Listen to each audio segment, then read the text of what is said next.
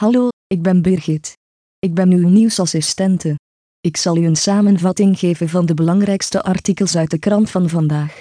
Op pagina 11, de geriater, eerst zien, dan pas geloven. Net geen 81 jaar, dat is de gemiddelde levensverwachting van de huidige baby's. Het jongste decennium is die in België met bijna 2 jaar gestegen. Zal die evolutie doorzetten? En hoe oud zal een mens in de toekomst kunnen worden? Wij vroegen het aan geriater Lucia de Kok, 68, en Lilian Schoofs, 54, biologe en vice-rector onderzoek van de KU Leuven. Hun visies verschillen sterk, maar van één ding zijn ze allebei overtuigd. De limiet is nog niet bereikt, Jonas Majeur. Op pagina 48, Beresterke Boeren. Het zal toch niet waar zijn, zultewaardig en voluit titelkandidaat? De spelers zeggen dat er alleen maar grapjes over worden gemaakt.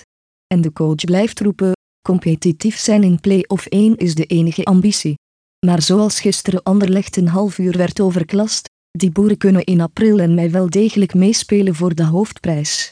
Op pagina 54, en nu gebeurt dit weer.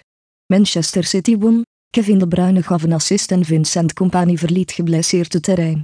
En toch was het geen wedstrijd als een andere in Crystal Palace. Op pagina 58, mijn vader. Vreselijk mens, maar zonder hem stond ik hier niet.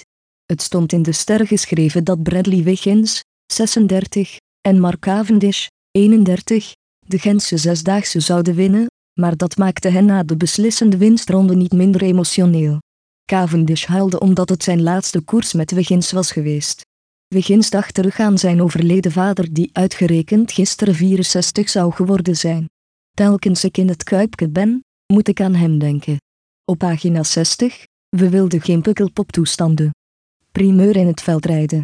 Voor het eerst is een wereldbekercross afgelast. De stormwind in Koksijde blies zo hard dat de veiligheid van fans en renners in gedrang kwam. Een beslissing die iedereen kon begrijpen. Alleen Mathieu van der Poel had zijn bedenkingen. De volledige artikels kan u vinden in de krant van vandaag.